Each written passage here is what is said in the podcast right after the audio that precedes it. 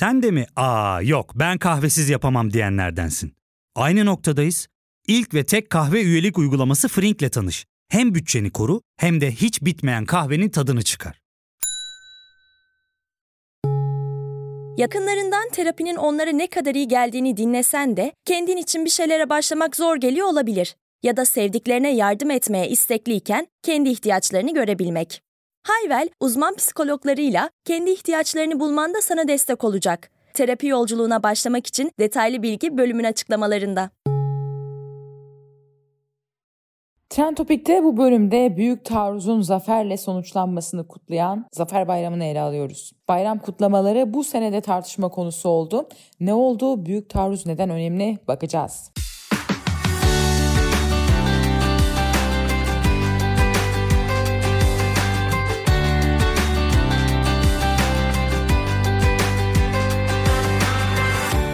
İçişleri Bakanlığı hafta başında 81 ilin valiliğine birer genelge gönderdi. Genelge ortalığı karıştırdı. 30 Ağustos genelgeyle yasaklandı mı sorusu gündeme geldi. Mesele çok tartışılınca İçişleri Bakanlığı bir basın açıklaması yayınladı. Açıklamada şu dendi.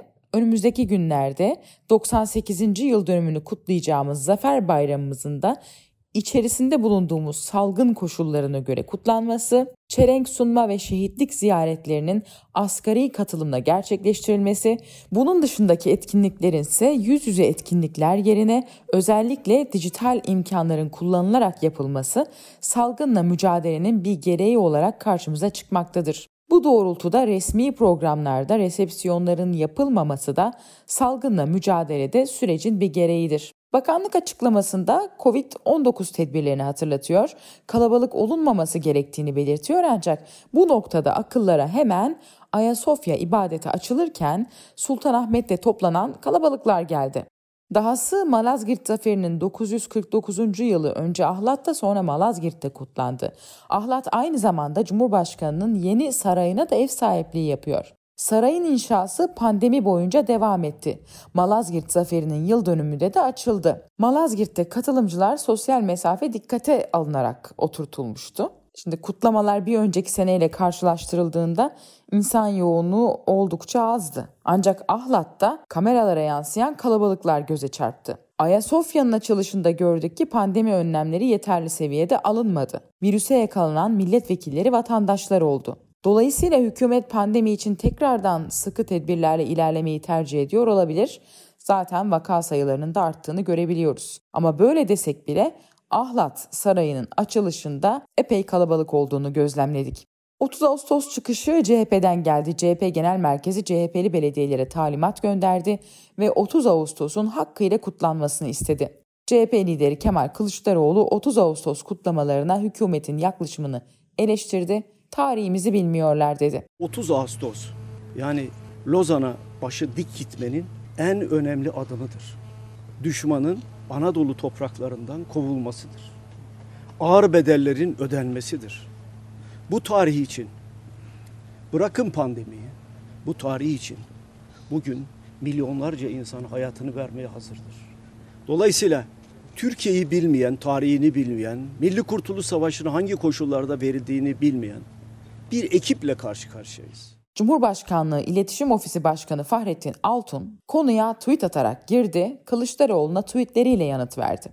Altun'un başlattığı tweetselde şunlar dendi. Bir kez daha vurgulamak isteriz ki 30 Ağustos Zafer Bayramı kutlamaları gündelik ve suni tartışmaların şekillendireceği etkinlikler değildir. Söz konusu kutlamalar devlet ciddiyetine uygun bir şekilde aylar öncesinden yapılan planlamalara uygun bir şekilde icra edilecektir. Birileri bu ülkede yıllarca vesayet odaklarını kışkırtmak için suni rejim krizleri çıkarmaya çalıştı. Söz konusu unsurlar bunu yaparlarken daima resmi bayramları ve sembolleri manipüle ettiler. Bugün yine bu türden beyhude girişimlerle karşı karşıya kaldığımızı görüyoruz. Bugün devlet milletiyle gerçek manada bütünleşmiş, vesayet odakları tasfiye olmuştur. Cuntalar ortadan kalkmış, terör kaynağında kurtulmaya başlanmış ve demokratik siyaset itibar kazanmıştır. Bütün bunlar Sayın Cumhurbaşkanımızın liderliği sayesinde hayata geçmiştir. Fahrettin Altun bunları söyledi. Bu sene 30 Ağustos resepsiyonu yok. Resepsiyonun iptal edilmesi de ilk değil. 2012 yılına kadar resepsiyona Genelkurmay Başkanlığı ev sahipliği yapıyordu. 2012 yılında Cumhurbaşkanı başkomutan olduğu için resepsiyon Cumhurbaşkanlığı himayesine ve Cumhurbaşkanlığı köşküne taşındı. Ne var ki 2012 yılında 11. Cumhurbaşkanı Abdullah Gül'ün kulağındaki rahatsızlığından dolayı hastanede tedavi görmesi nedeniyle Çankaya Köşkü'ndeki resepsiyon iptal edildi. 2011, 2015 ve 2016'da terör ve şehit haberleri nedeniyle 30 Ağustos resepsiyonları iptal edilmişti. Bunun nedenini akademisyen Doğan Can Özsel'e sordum. Özsel, iç politikada çözülmeyen önemli sorunlar var. İşsizlik ve gelir kaybı başta geliyor. Dolayısıyla artık karşı tarafı kazanmak değil, kendi seçmenini karşıya geçirmemek, kararsızlığa düşürmemek gibi hedefler var. Bu hedefler çerçevesinde de duygulara oynanıyor ve burada iki ana hat var. Bunların biri 15 Temmuz, Menderes, darbeci Kemalistler hattı. Bir de Osmanlı'ya dönüş değil ama Osmanlı'nın güçlü ve şanlı devletini yeniden canlandırma temalı ikinci bir hat. Bu ikinci hatta askeri harcamalar, Libya'da ve Suriye'de büyük oyuncu olma gibi politikalarda çok işlevsel, Malazgirt kutlamaları da atalarımızın şanlı tarihini pekiştirmesi açısından anlamlı bir siyaset bilimci olarak böyle yorumluyor. Şimdi işin bir tarafını bir kenara bırakıp günün anlam ve önemine geçelim. Kısa bir ara ardından konuğumuzu ağırlayacağız. Ya fark ettin mi? Biz en çok kahveye para harcıyoruz. Yok abi, bundan sonra günde bir. Aa, sen Frink kullanmıyor musun? Nasıl yani? Yani kahvenden kısmına gerek yok. Frink'e üye olursan aylık sadece 1200 TL'ye istediğin çeşit kahveyi istediğin kadar içebilirsin. Günlük 40 TL'ye sınırsız kahve mi yani? Çok iyiymiş. Aynen. Hatta şu anda 200 TL'lik bir indirim kodu da var. E hadi hemen indirip üye ol da bu fırsatı kaçırma. Terapiye başlamak, içinden çıkamadığın döngüleri kırmak, bazı yanlış bulduğun kararlarını değiştirmek ve kendinle beraber daha huzurlu bir yaşam inşa etmek için atabileceğin en değerli adımlardan biri. Hayvel ile yoğun yaşam tempona uyum sağlayarak online terapi seanslarını takvimine göre ayarlayabilirsin. Bini aşkın uzmandan sana en uygun terapisti seçebilir, podb10 koduyla indirimden yararlanabilirsin. Detaylı bilgi açıklamalardaki bağlantıda.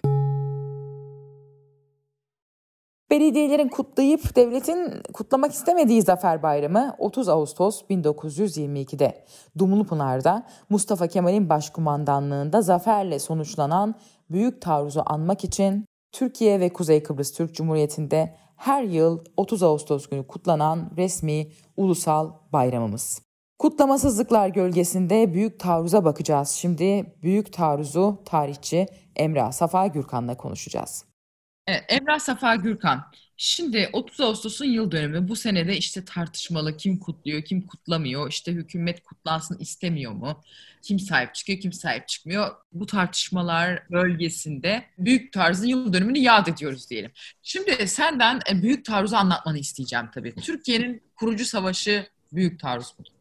Evet Osmanlı'dan artık Türkiye Cumhuriyeti'ne geçişte son randevu Türk ve Yunan orduları arasında. Aslında bunun birkaç senelik bir geçmişi var. İstanbul'daki artık son kalan direnişe bağlı subaylar Ankara'ya geçip meclisi kurduktan sonra hemen orada bir direniş örgütlemek zorunda kaldılar ve bu ilk başta çok mütevazı bir şekilde yapılmak zorundaydı. Çünkü para yoktu, fazla imkan yoktu, altyapı yoktu. Şimdi bir imparatorluk düşünün. Birçok toprağını kaybetmiş. Tren yollarının büyük bir kısmı düşmanın elinde, başkenti düşmanın elinde, padişahı düşmanın elinde ve sadece subaylar aslında memleketin çok da gelişmemiş bir bölgesinde, İç Anadolu bölgesinde, Doğu Anadolu bölgesinde toparlanmışlar. Ellerinde hala ters edilmemiş ordular var ve Kurtuluş Savaşı işte bu şartlar altında başlıyor. Hatta ilk başta ilk meclise falan filan bakarsanız böyle eski bir İttihat Terakki binasında toplanan beraber tabildot yani yurt gibi yerlerde kalan insanlar. Para yok. Osmanlı Bankası'ndan işte kişisel hesabından para çekenler. Bazı yerlerde işte bazı paralara el koyup yapmak zorunda kalıyorlar. İşte insanlara vergi salıyorlar ve bu çok riskli bir şey.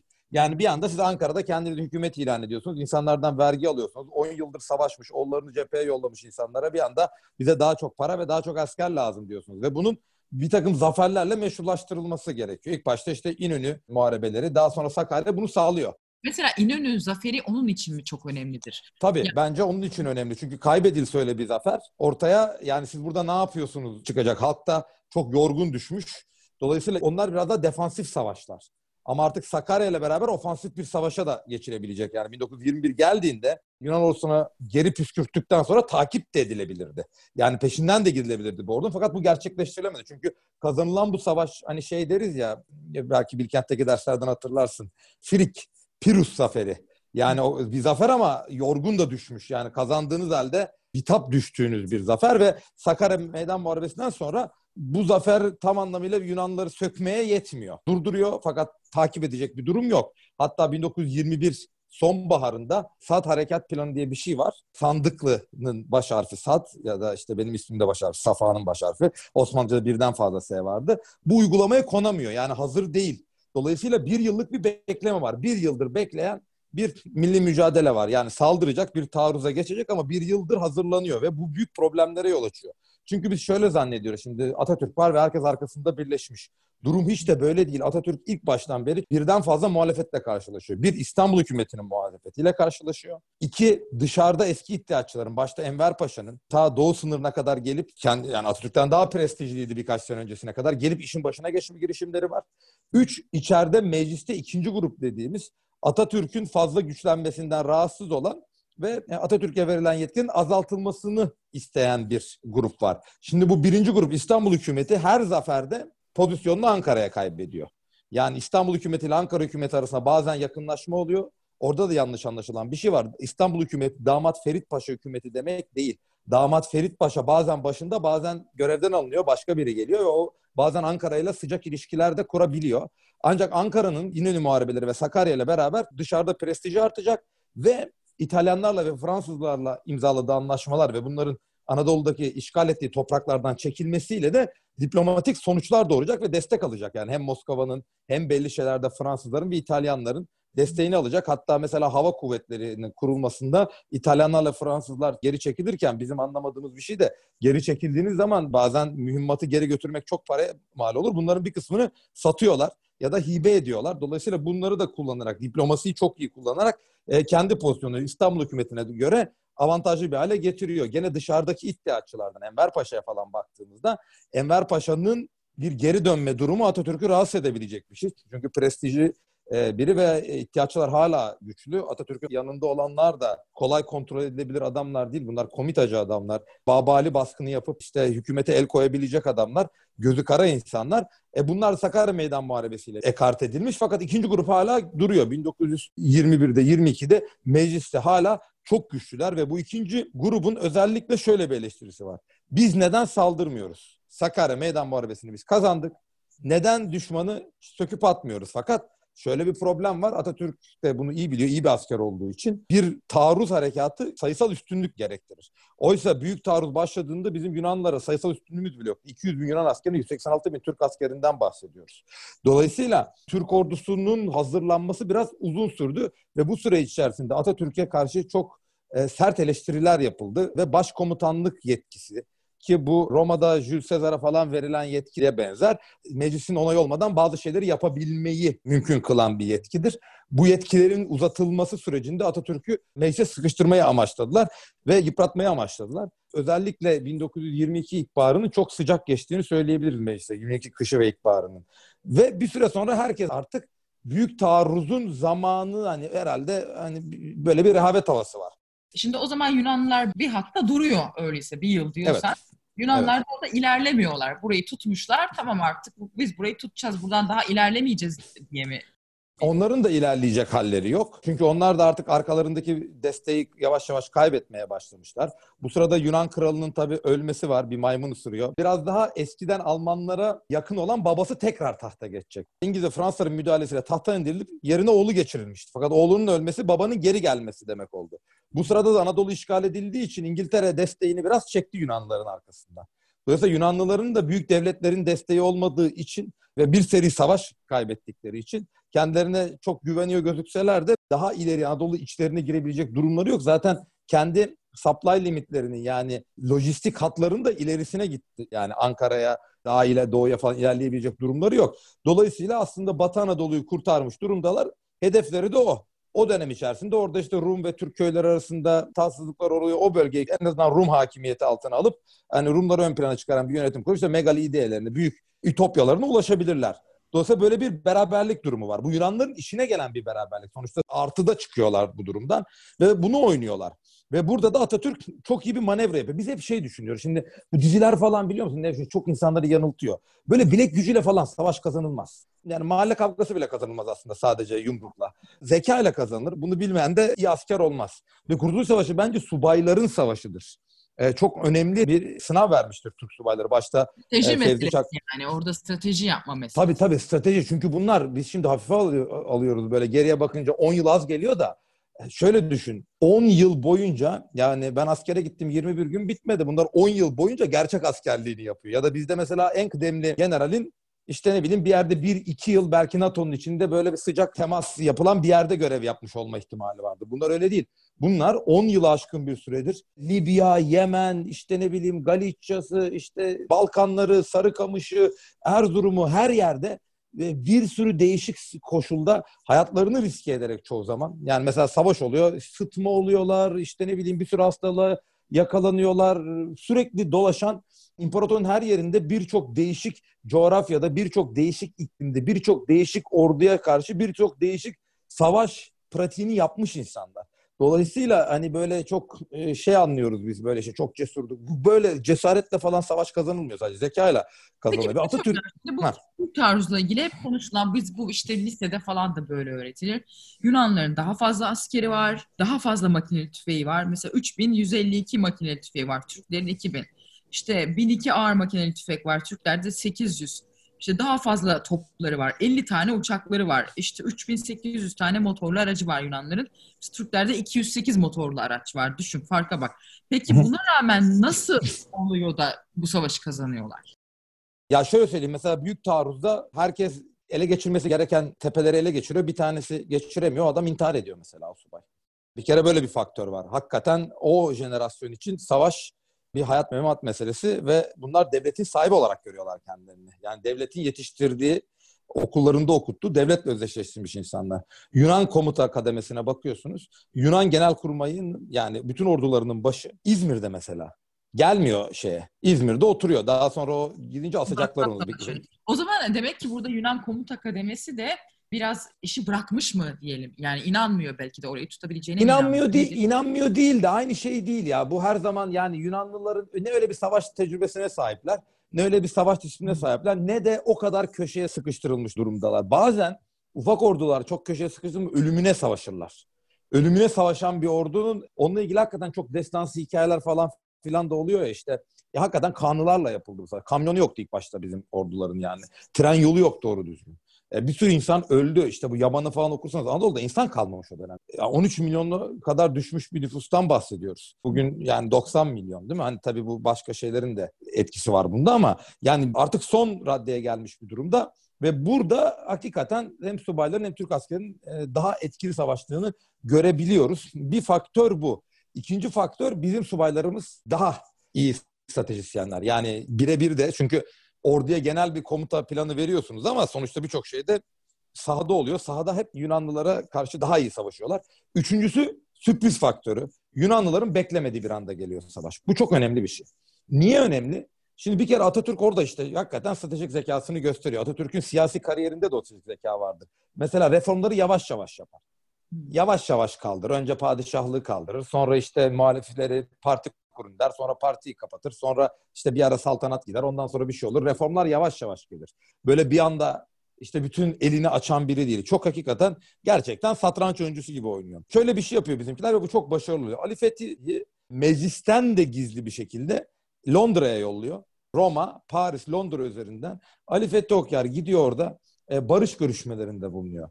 Ve Yunanlılar kesinlikle barış yapmaya niyetleri yok bizimkileri. Çünkü Sevre benzer bir anlaşma. Yok işte Türk ordusu 50 bin kişi değil de 80 bin olabilir. Şuralar Ermenilere verilecek, şuralar şöyle olacak falan gibi böyle detayları bizimkilerin misak-ı milli olarak açıkladıkları şeyle kesinlikle uzlaşmayacak bir takım barış koşulları var. Yani zafersiz barışa oturmanın bir manası yok. Ama ona rağmen hem Anadolu Ajansı üzerinden hem oraya gönderilen diplomatik delegasyon olarak Ali Fethi Okyar'ın Roma'da, Paris'te ama daha da önemlisi Londra'da yaptığı temaslarla yeni bir barış konferansı olacağı izlenimi yaratılıyor. Bu çok önemli bir şey. Büyük taarruz olduktan sonra bile İngiltere'de bunu konuşuyor gazeteler bir. Tam olarak şey yap yani hemen öğrenemiyorlar. İkincisi e, şeyde gene aynı şey oluyor. Ee, Ağustos boyunca, Temmuz ve Ağustos boyunca işte Barış Konferansı nerede toplanır? İşte Venedik'te mi olur? İzmit'te mi olur? Nerede olur? Bunları tartışıyorlar mesela. Halbuki bizimkiler son taarruza hazırlanıyor. Sonra birkaç e, oyun daha yapıyor orada. Blöf babında. Ankara'da bir çay partisi düzenliyor. İşte başka bir yerde futbol müsabakası düzenliyor ki üst düzey komutanların bir araya gelmesinin bir manası olsun. O kadar güzel uyutmuş ki tabiri caizse 25'i 26 Ağustos'a bağlayan gece Afyon'da General Trikopis yani sahadaki cephedeki komutan balo veriyor. Saat 3 gibi başlıyor 26 Ağustos sabahı da gün ağır ağırmaz başlıyor yani.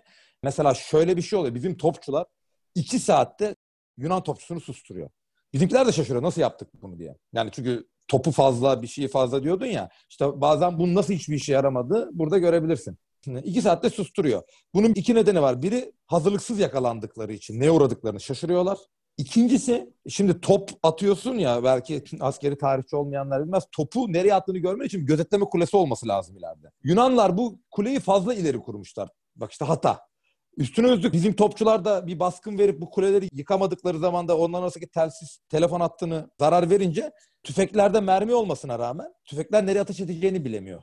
Yani dolayısıyla hem yönetimdeki hata hem sürpriz faktörü hem de ondan sonra o sürpriz faktörün arkasından bir anda Yunan ordusunun bozguna uğraması ki Yunan askeri de artık moralini kaybetmiş. Yani başka bir ülkede savaşmak kendi ülkende savaşmak gibi değildir. Diyeceksin 21 gün askerlik yaptın nasıl bu kadar emin konuşuyorsun? Öyle diyorlar diye. Öyle deme. Burdur'u da birinin koruması gerekiyordu. Bunu da 7 günü tatile çıktım ama. Zaten Yunanlılar neredeyse Ankara yani İç, İç Anadolu'ya kadar gelmişler ama geldikleri yerde sonuçta nüfusun çoğunluğu Türk. Öyle değil mi Anadolu'da? Evet artık oradan sonra başlıyor. Yani orada bir işgalci kuvvet gibi dursan bile sonuçta halk seni istemiyorsa ne yapacaksın? Yani Dağ Uşama'ya tam gelinmemiş aslında. Çünkü öyle bir kontrol savaşının verilmesinden önce zaten Rum köyleri Türk köyleri arasında şey oluyor. Birçok Rum köyünde de mezalim falan yapılıyor yani. Dolayısıyla orada bir muhtemelen savaş odasında bir nüfus üzerinde de bir takım oynamalar yapılacaktı o dönemin çok sık rastlanan olaylarından biri. Burada ilginç olan Yunanlılar nasıl dört günde savaşı komple kaybettiler ve ondan sonraki bir iki hafta içinde de komple darmadağın olup Anadolu'dan çıkacaklar. 6 ayda hattı yarmaktan bahsediyorum. 6 ayda yaramazlar deniyordu. O hat dört günde yarıldı, fazlasıyla yarıldı. Bir de bütün Yunanlılar. İşte orada Yunan ordusunun tamamen demoralize olup geri çekilmesi, geri çekilirken de her yerden çok başarılı bir şekilde etrafının alınması var ve yani başarılı bir çevreleme harekatını görüyorsunuz. Mesela Ruslar Stalingrad'dan sonra Almanya'ya iki yılda falan gitti. Yani gidemediler şey ofansa başladıktan sonra bile. Çünkü Alman ordusu güzel yani hani o şeyleri de iyi tutabildi. Ya da Normandiya'yı falan düşünelim. Yunanlar bunu yapamadılar.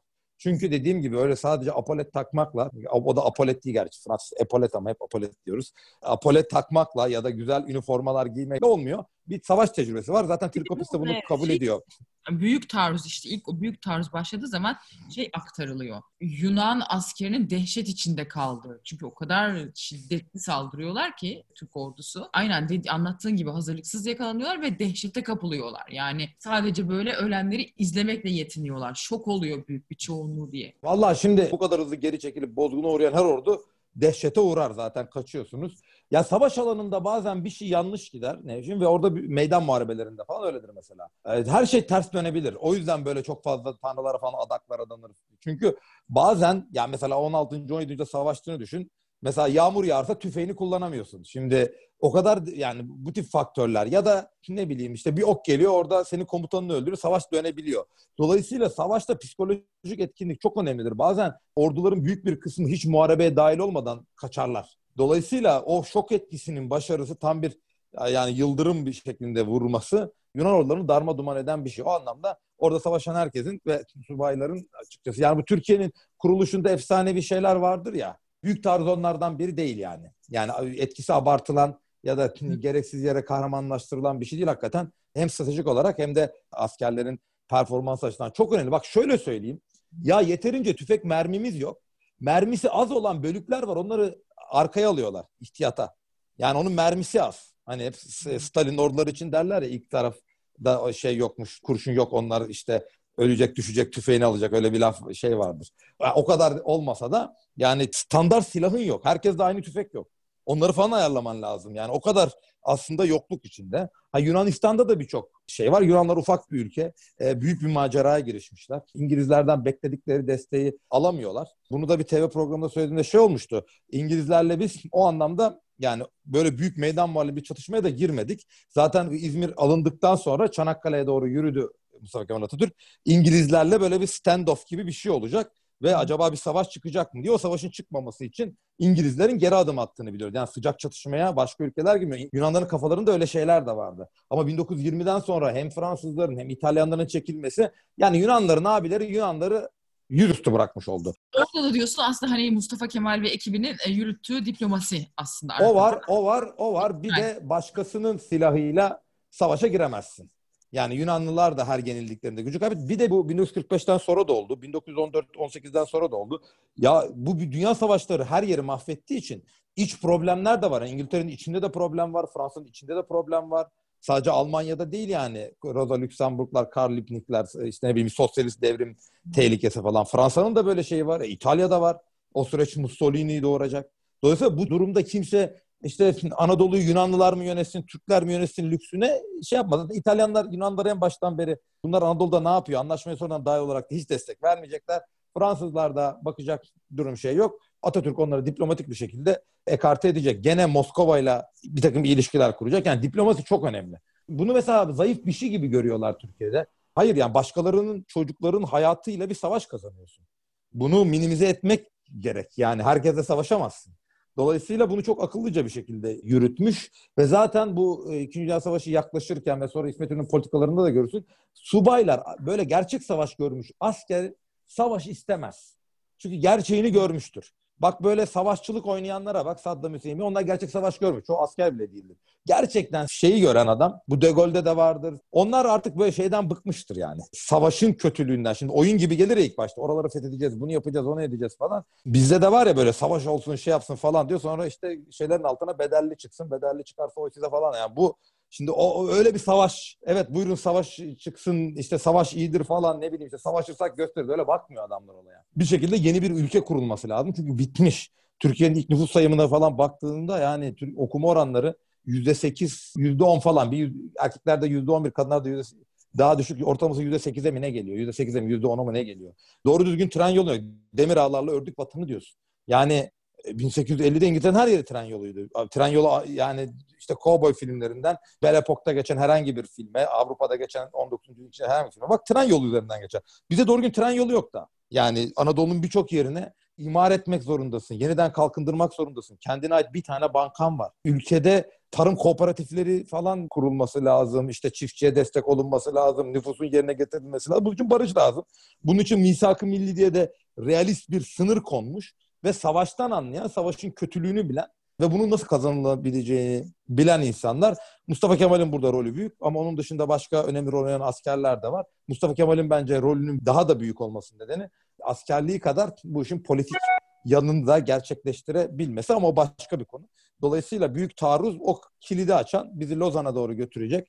İlk başta İstanbul'u ve Trakya'yı teslim almamıza yol açacak. Ardından Lozan Anlaşması'yla bir cumhuriyetin resmen ilan edilmesine ve yavaş yavaş cumhuriyet reformlarının yürürlüğe konmasına ve aslında hem Atatürk'ün hem de ondan önceki tanzimat bürokratlarının da kafasındaki modern bir devletin, biraz daha kompakt bir devletin. Çünkü Osmanlı'yı yok eden en büyük faktörlerden biri. Bugün de mesela üniter devlet yapısının çok şey olması Türkiye'nin 200 yıl bu federatif yapılarla ilgili tecrübesiyle yani Sırplar bağımsız oluyor, işte onlar bağımsız oluyor, yurt dışından insanlar işte Girit'e karışıyor, Lübnan'a karışıyor, hak veriyorsunuz, olmuyor, bitmiyor. O işin de bir şekilde kapatılması, mübadeleyle falan filan modern bir devlet çıkacak. O modern devletin kodlarının kurulmasının önü açılacak. Bu tip transformasyonlar iki tane şey ister. Bir büyük zaferler ya da büyük pozisyon almalar ister. İkincisi de iç hesaplaşmalar ister. Bunların ikisi de olacak. Büyük zafer özellikle Sakarya ve ondan sonra daha da önemlisi büyük taarruzdur. Ondan sonra da kendi içinde bu grup bir şekilde ayrışacak. İşte Atatürk, İsmet İnönü'nün uyguladığı e, Cumhuriyet reformları da bugünkü modern Türkiye'yi doğuracak bir takım olaylar olacak. Burada büyük taarruz artık asker botlarının bırakılma zamanı geldiğini ve artık yeniliğin, yeni Türkiye'nin yolunun Türkiye Büyük Millet Meclisi'nde belirleneceğini gösteren faktörlerden biri. Yani bir dönüm noktası diyebiliriz. Bundan sonra artık ordular değil, Gene asker ağırlıklı belki ama siyasetçiler yön verecek Türkiye'ye. Emrah Sefa Gürkan çok teşekkür ederim. Ben teşekkür ederim. Evet 30 Ağustos Zafer Bayramınız kutlu olsun. Trend Topi'yi Podbi Medya ile birlikte hazırlıyoruz. Bir sonraki bölümde görüşmek üzere.